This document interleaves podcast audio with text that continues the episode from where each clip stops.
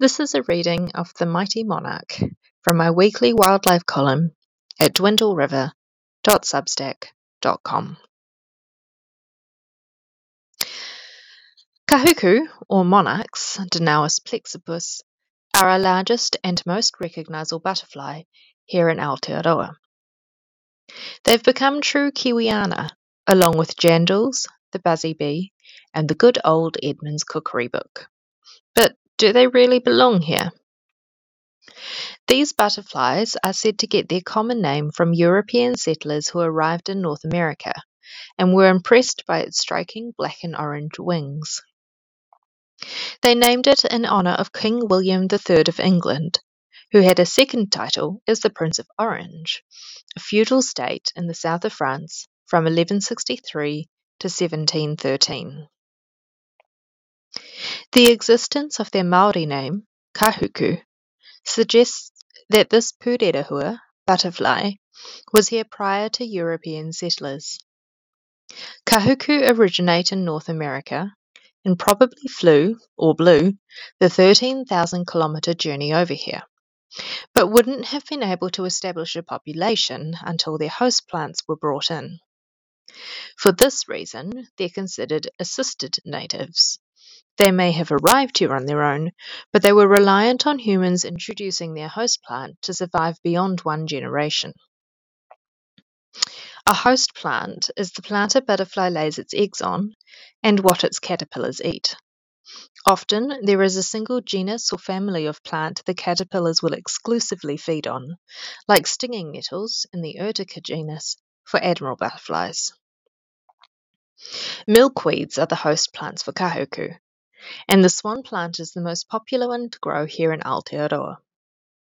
I remember growing these in primary school and watching the little caterpillars become not so little, then curl up into chrysalises as part of our science corner.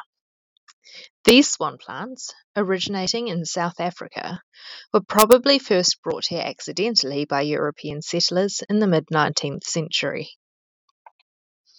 Tropical milkweed, or swamp milkweed for cooler regions, are also available for New Zealand butterfly lovers.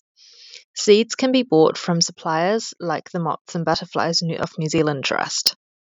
I've seen their bold orange and yellow flowers at the Blockhouse Bay Butterfly Habitat in Tamaki Makaurau, Auckland, and hope to grow some in my own garden this summer. But you can attract kahuku even if you don't have swan plants in your backyard.